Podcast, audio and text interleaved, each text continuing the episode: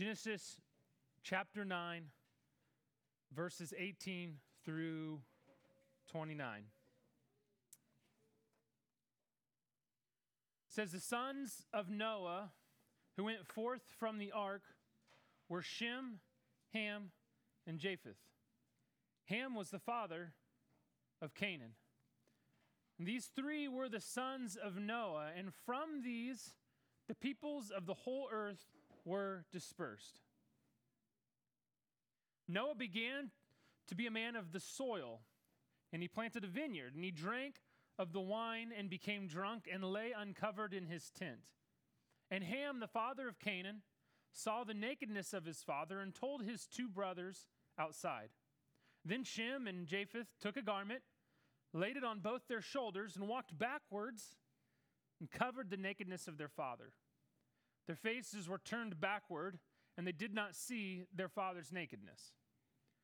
When Noah awoke from his wine and knew what his youngest son had done to him, he said, Cursed be Canaan, a servant of servants shall he be to his brothers.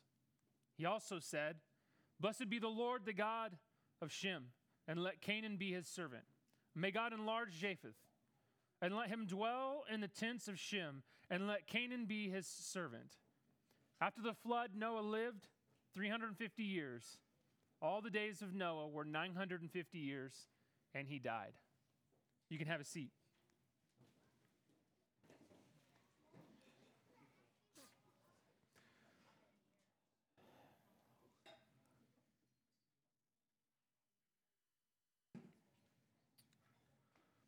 When I was a, a, kid,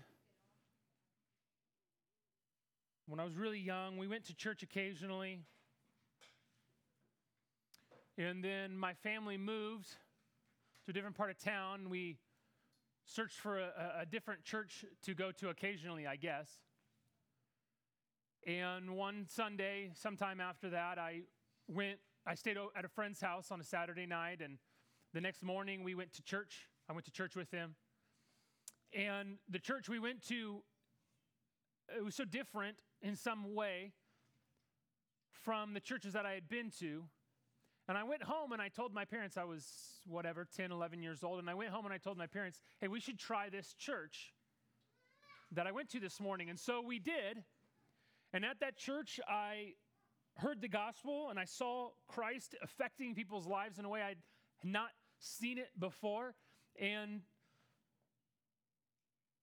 Christ did a work in my life. And I was saved and I was baptized there. And the pastor who was the pastor there, who I went to service with, to and, and, and heard him preach, he baptized me and was involved in Sunday school, I got involved in youth ministry and those kind of things. And early in my teenage years, it turned out that the pastor of the church was found to be in, adulterous, in an adulterous relationship with his administrative assistant.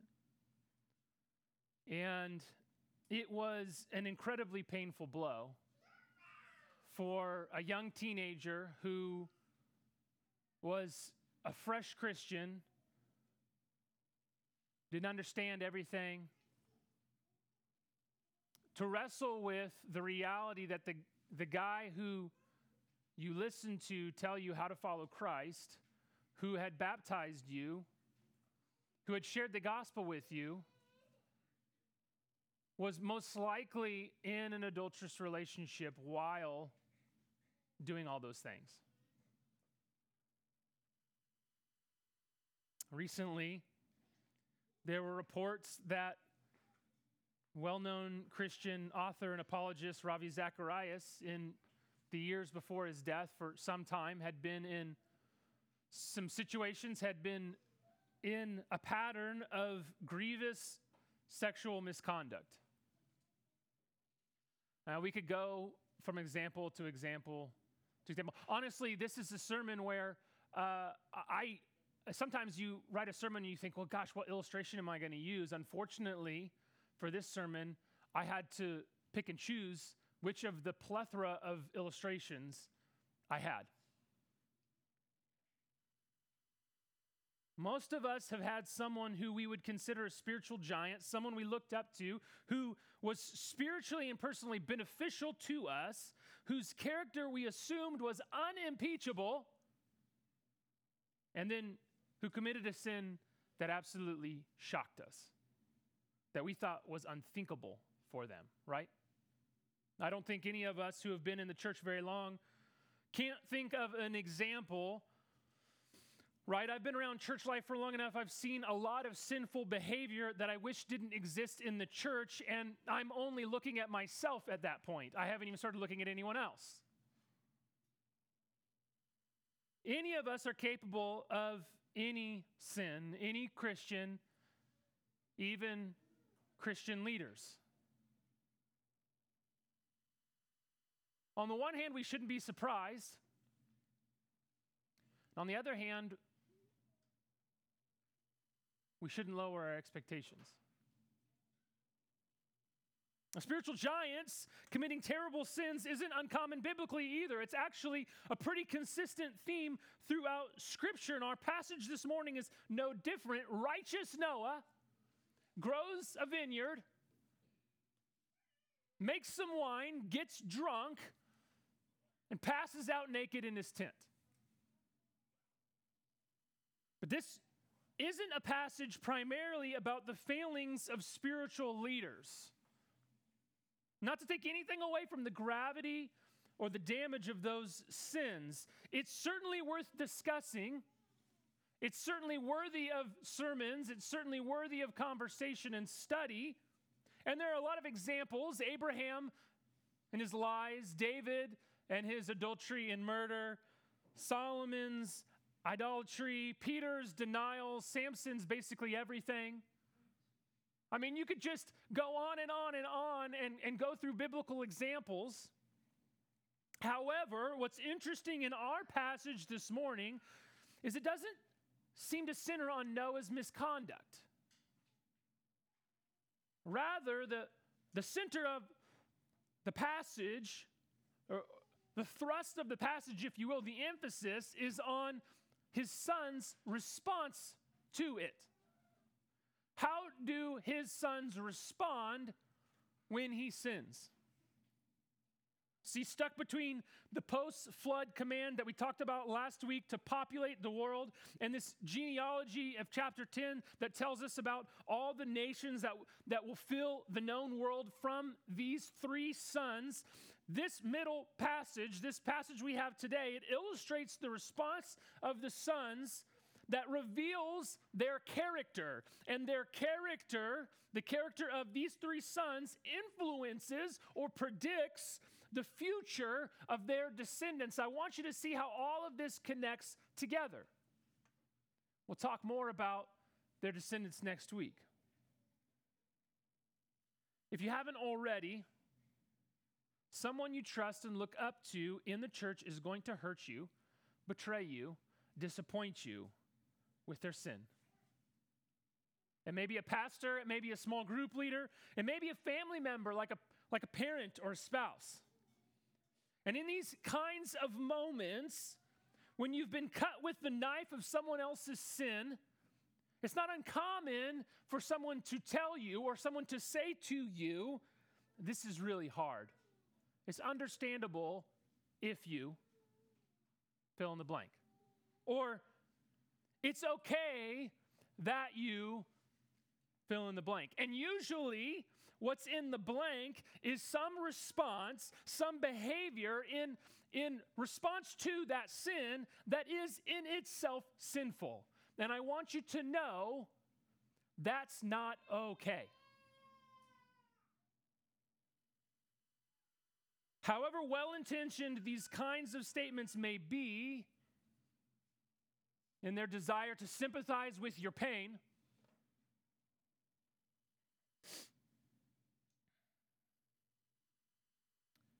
they are profoundly false and damaging. They are, in the end, unloving to you and to the community that you live in. The way we respond to sin, friends, has the potential to cut the cycle of sin and pain short or to keep it spinning and keep it spreading. The way that you respond to sin has the potential to cut the cycle of sin and pain and damage short or to keep it spinning and to speed it up and keep flinging it out into other people and new churches and new communities and new lives. You need to understand that your response to sin has repercussions. We become so self interested that we fail to see how our responses will influence our spiritual children, our biological children, our community for generations to come. Our sin, our response to sin has repercussions. Let me pray. Lord, you are an incredibly holy God, and you call us to be holy as you're holy. Nothing is unseen by you, nothing will be ignored by you. Your word says that every careless word that we utter will be accounted for. You call us to be holy like you're holy, and yet oftentimes our response to sin does not reflect your response to sin. Lord, allow us to see what's in our own eye first. Give us humble and contrite hearts in the face of someone else's sin. Help us to understand your grace for us so that we might extend that grace to others. May it lead us to right responses, even in really difficult circumstances. Lord, may it help us to clearly declare your truth and to remain steadfast in your love so that a dying world may see you and know you. I pray all this in your name. Amen. So, how did Noah's sons respond to Noah's sin? Like I said, Noah's passed out. He's not in a position that's very becoming of, you know, uh, the progenitor of the entire human race, right? Sort of a big position to hold. So, how do Noah's res- sons respond? Well, first, Ham is the one that finds him there in the tent. And it says that he looked on his father's nakedness, and then he, his response was to go and tell his brothers. His brothers react differently. When they hear the situation, they, they, they take a blanket, it says, they put it on hit their shoulders, they walk backwards, not seeing, not looking, and they cover their father's nakedness. In summary, Ham sees and spreads sin and shame, while his brothers carefully put a stop to the sin. Now, when Noah wakes and he learns what's happened, he proceeds to bless and curse the descendants of his sons based on their actions. And he curses Ham, particularly Ham's youngest son, Canaan, and then he blesses Shem and Japheth. And from this, we understand that whatever Ham did was terrible, and whatever his brothers did was to be applauded. Ham's response should not be our response. Shem and Japheth's response should be our response. And so, what did Ham do that was so bad? Some scholars have attempted to interpret Ham's actions to be some sort of like sexual misconduct, perhaps with his, with his father, perhaps with his father's wife. And this, at best, stretches the meaning of the words there in Hebrew. And also, Ham's actions seem to be contrasted with the actions of his brother. And so, if that's what Ham did, then, then it kind of makes Shem and Japheth's response in contrast not, not really makes sense. I mean, what would that even be? No, no, I, I think I think while it's not the biggest point here, I think there is an implication, however, for our own sexual conduct. And I think it's especially relevant in the world we live in today, particularly in regards to pornography. You see, we aren't sure what brought Ham to his father's tent, right? We don't know if he knew his brother or he knew his dad was drinking and he wondered what happened to him. We don't know if he just happened to stumble into his tent and see him there. We don't know. Whether you seek out sexually alluring content or whether you stumble on it, do the question here is this, do you stay and look? Do you spread the sin? Or do you cover your eyes and stop the spread? I want you to understand that tech companies, right? Tech companies gather your information from your phone, your computer, every click, every view, every watch, so that they can then push content to you according to what you are entertained by, so that they can continue to sell ads and they can continue to make money. And so every click that you click, every look that you look, every watch that you have, it's like saying, Here, come into my home, go ahead, get drunk and pass out and lay down naked. That's what it's like every time you watch that video, every time you click on that website that's sexually alluring. It's like inviting it into your home, inviting it into your mind, inviting it into your heart. And we're shocked. We're shocked when our sons and our daughters stumble on it while doing their homework, like statistically most 9 to 11 year olds do. When we've been inviting it into our home time and time again. You see, our response to sin has repercussions. So I'll come back from that aside. All that said, I believe Ham's major violation is not one of sexual misconduct so much as it is dishonoring his father. He shamed him. This may seem odd to us today because we've lost the idea of honoring another human being, not because they're honorable in themselves, but because they're made in God's image. We've lost this idea that a person deserves honor solely based on the fact that they're, they have God's image in them, not due to anything that they've done or haven't done themselves. We've lost the idea that an authority ought to be honored solely because God has set up that authority and God is our ultimate authority. Do you understand? That when you dishonor any authority, what you are doing is dishonoring God, the ultimate authority, period. Doesn't matter how that authority acts.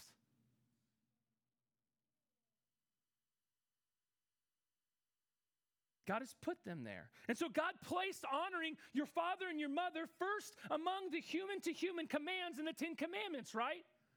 In the Ten Commandments, we read those, all the law boiled down into 10 things. And the first few are about how we interact with God, and the last are about how we interact with other people. And right in the middle, the first one about our horizontal relationships is honor your father and your mother. That should tell us something about how important it is to God to, in his scripture how important it is, how important it is to his heart. And Ham not honoring Noah and how he responded to his nakedness and his sin, not honoring him, but spreading the news of it, which would unnecessarily spread his father's shame, which would lead others to potentially see him naked and sin themselves you see, Ham's response indicates a personal character that is immoral. And as we read the Bible, and as we follow Ham's descendants down the line, what we find out is that that immorality continues and it grows and it leads to complete moral abandonment in his descendants. It leads to the Canaanites, right? Interesting here that Noah doesn't curse Ham, he curse, curses Canaan. And what we find out later in the story is that the Canaanites are completely morally empty. But Shem and Japheth respond differently in comparison to the brevity of this the rest of this story. There's actually quite a bit of description to what they do in this situation. Getting the blanket prepared, coordinating together, walking in backwards so they can't see him naked, so that they don't add to his shame their or their, his sin their own sin, so they don't add shame that doesn't need to be added, so they don't allow the sin to continue. They're covering him isn't ignoring the sin, it isn't hiding the sin even. Their response is inconvenient. Their response is risky for them. Their response is messy, right? It's an admission that something sinful is happening right now. Something dishonoring is happening right now. And I don't want my dad to be dishonored, and I don't want his sh- sin to shame, his shame to spread, and I don't want his sin to continue. And so I'm going to go and minimize the continuation of it and stop the shame of the sinner. So, how should we respond to sin? You see, grace Grace should rule our response to sin. Grace, friends, is the blanket that we put on our shoulders and we put over the nakedness of our sin or of someone else's sin. But oftentimes, friends, Bible words are used in ways that sound pleasant but, but are quite unbiblical. And so I want to give you some ideas about what grace does not do. Grace does not ignore sin. I want you to understand that grace is not ignoring that sin has happened. When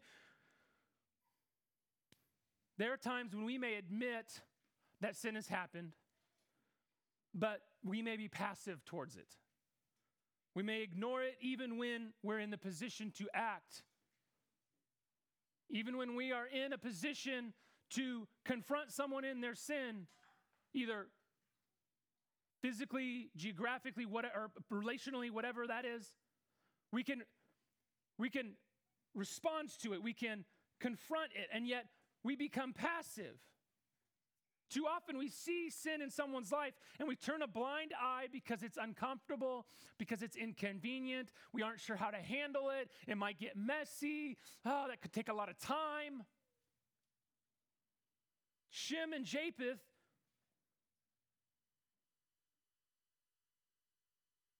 What they do is not keeping sin in the dark. It's not sweeping their father's indiscretions under the rug. It's taking the exposed sin and extending grace over it. Deciding to do nothing, I want you to understand that deciding to do nothing is a decision to do something.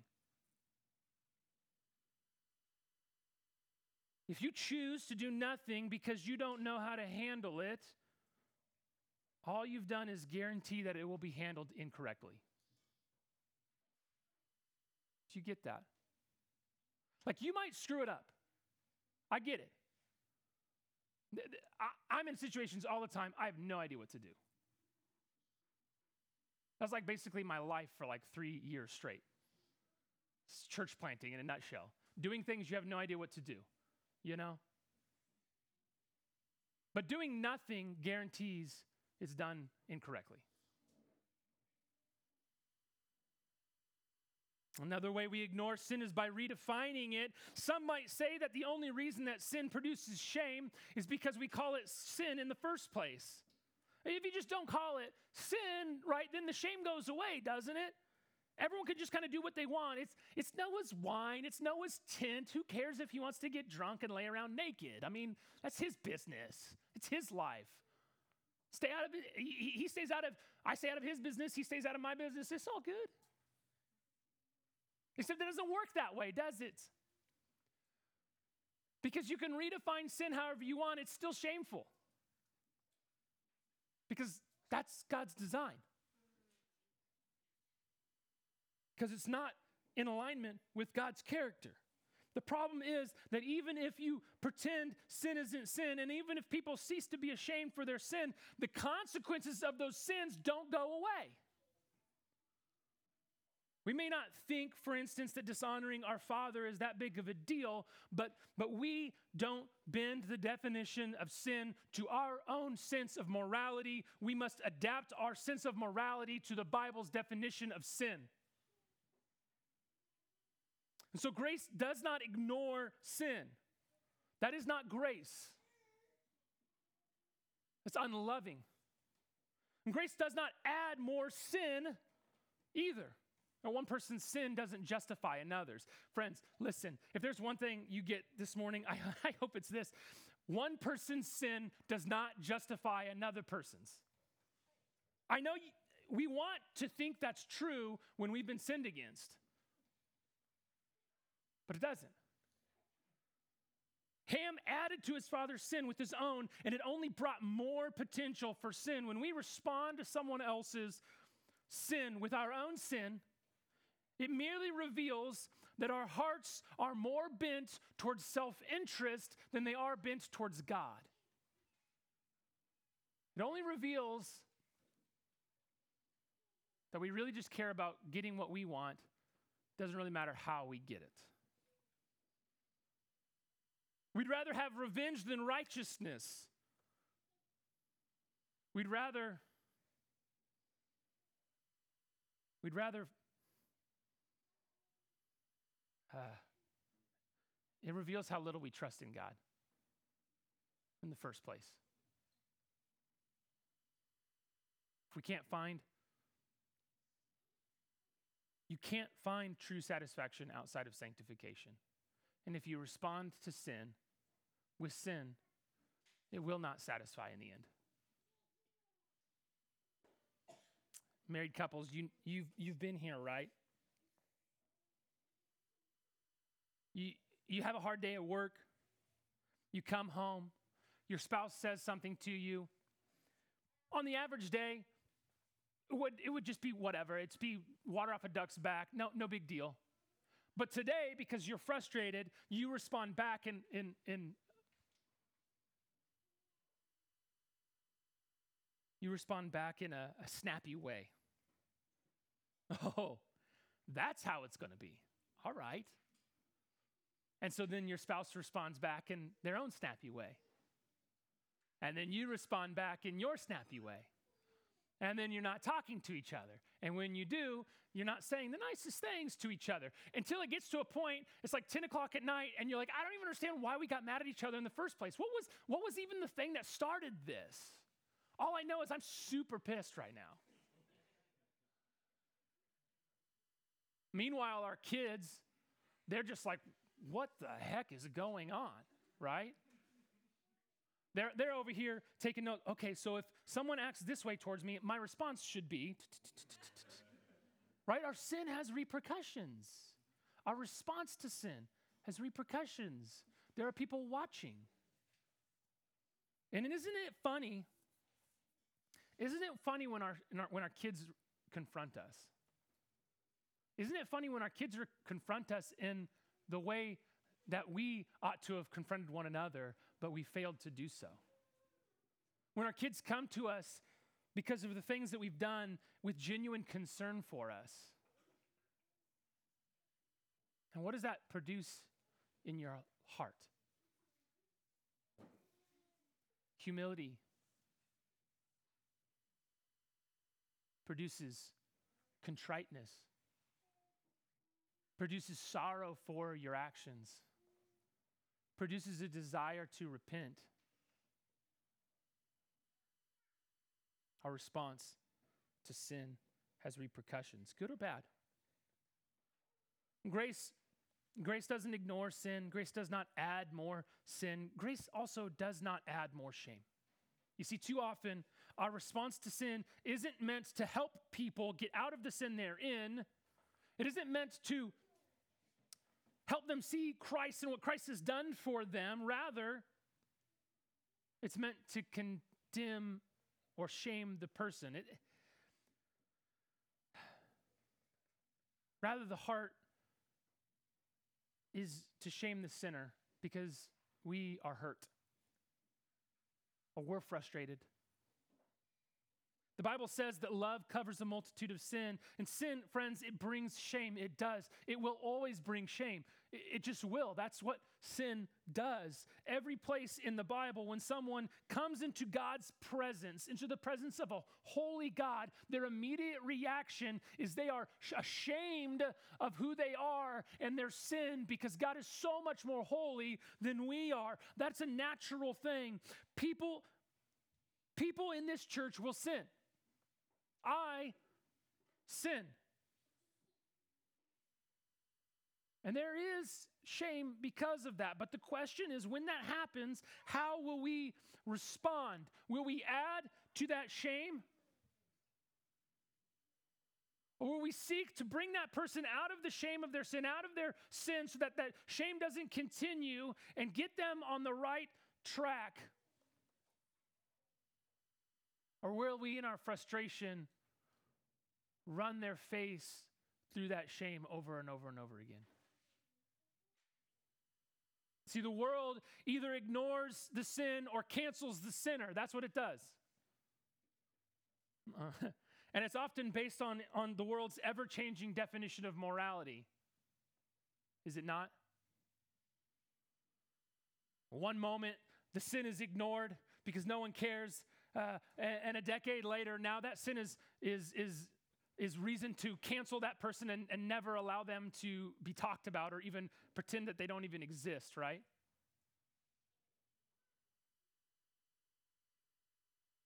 Eventually, that kind of mindset, eventually, that kind of way of operating cannibalizes itself. And we see that in the world all the time. The Bible says something different. Unfortunately, the church has not given the world a consistent example of grace, even in how we've dealt with one another when we sin. Francis Schaeffer, he puts it in terms of holiness and love. He says this The Christian really has a double task. He has to practice both God's holiness and God's love. Not his holiness without his love, this is only harshness. Not his love without his holiness, that's only compromise. Anything that an individual Christian or Christian group does that fails to show the simultaneous balance of the holiness of God and the love of God presents to a watching world not a de- demonstration of the God who exists, but a caricature of the God who exists. Friends, our call is to both truth and love, both holiness and the love of God. That is grace. It can't be grace without both. I'm going to tell you a little bit of a story about how this looks in real life. Some time back, it's been a while. We had a meeting, and maybe a dozen or so people came over to my house, and we were meeting about I don't even know what. And I was talking and it, it, whatever, it doesn't really matter what the meeting was about. What mattered is in the course of the conversation, there were some ways that I responded, some things that I said that were uh, harsh, that were not sensitive to people in, in the group. They came across at best as irritable and at worst as just plain mean spirited, just being a jerk. And the meeting ended and everyone left. But a few minutes later, a, a, dear brother in Christ called me on the phone and said, Hey, hey, could I come back over here in a little bit? Okay, sure, that's fine. He comes back over. And in a loving tone and with careful but clear words, he puts the blanket on his shoulder and he backs up and he throws it on top of me. He tells me that the way I came across wasn't okay, that my attitude and actions were off. by coming over and confronting me, he didn't allow sin to continue. But by waiting and coming back when no one else was there, by using a loving tone, by being clear but gracious in the way that he spoke.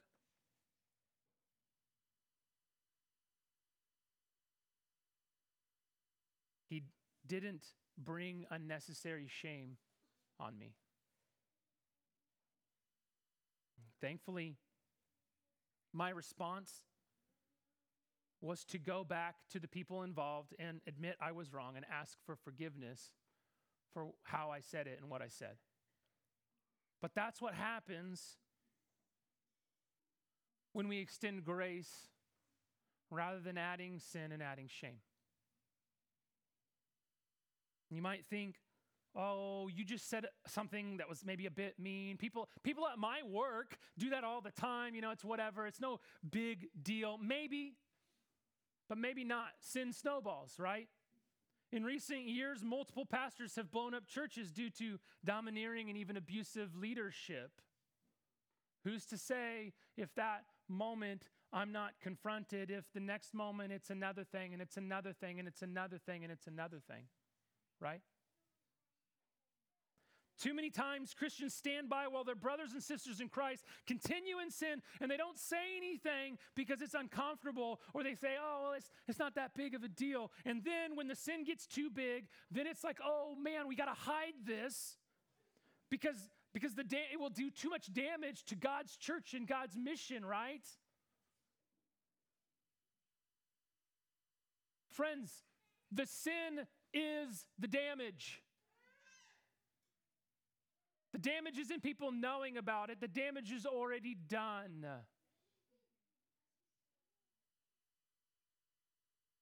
God's not calling you to be awesome, He's calling you to be holy.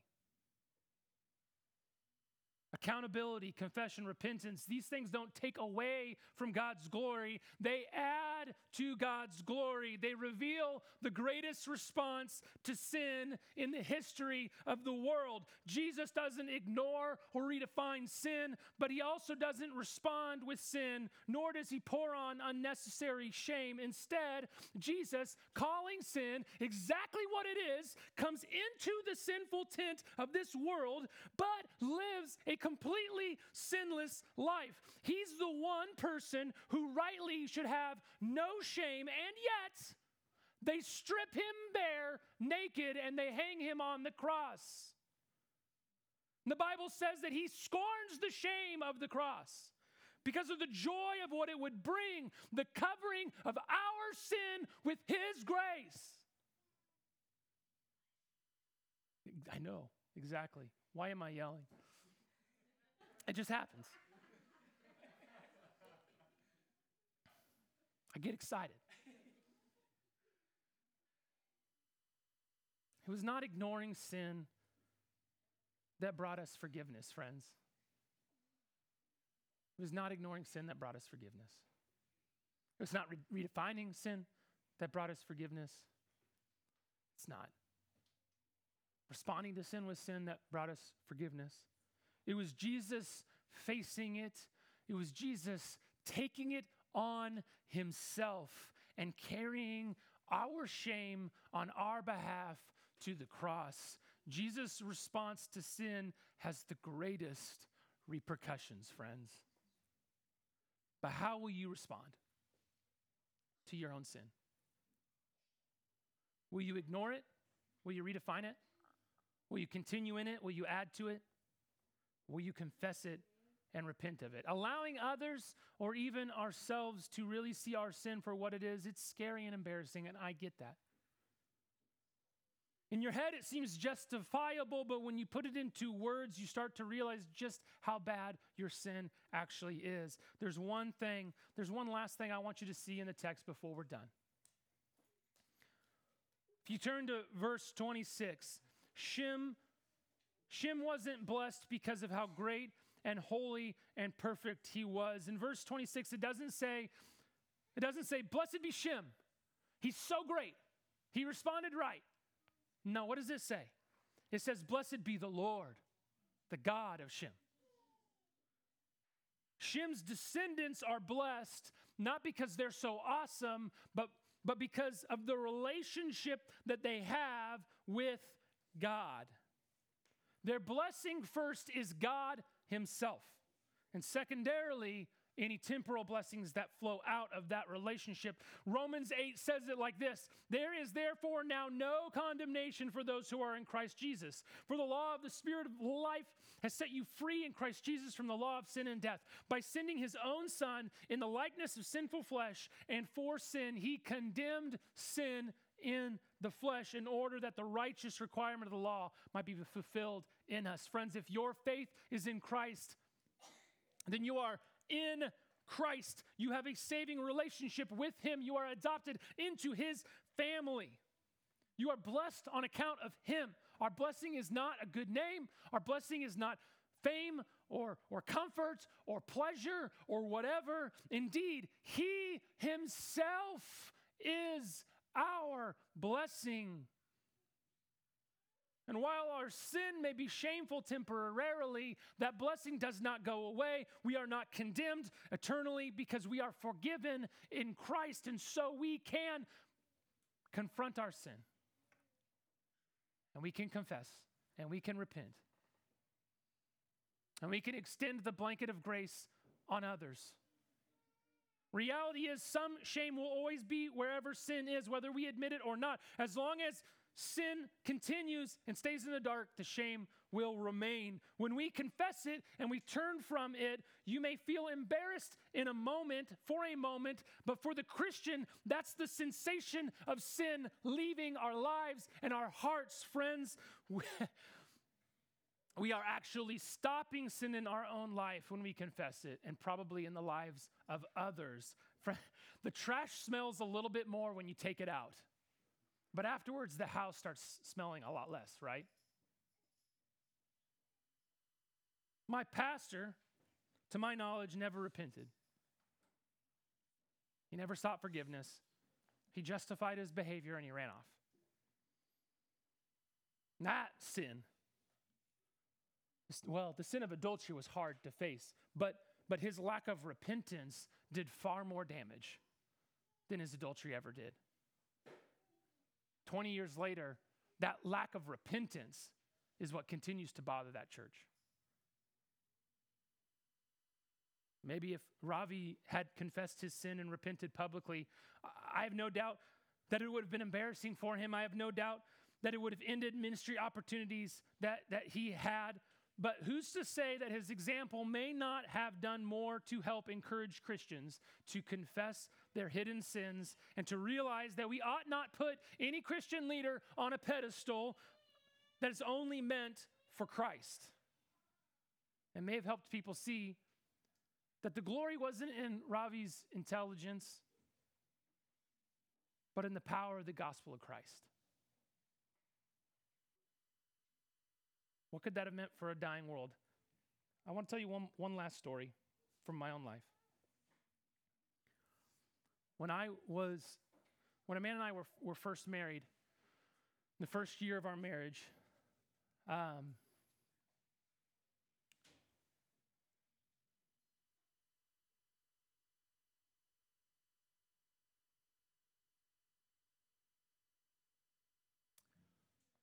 Amanda caught me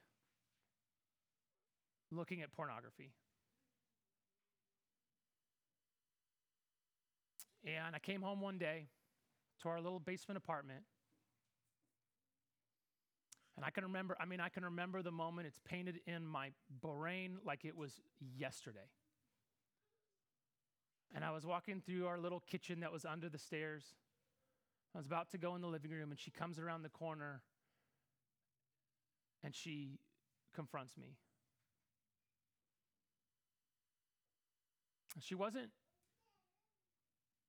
mean spirited, but she was very, very serious.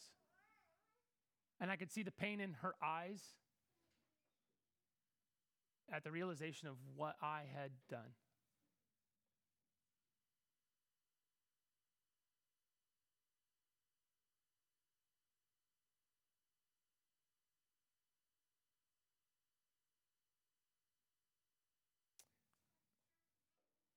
when you confront someone with care,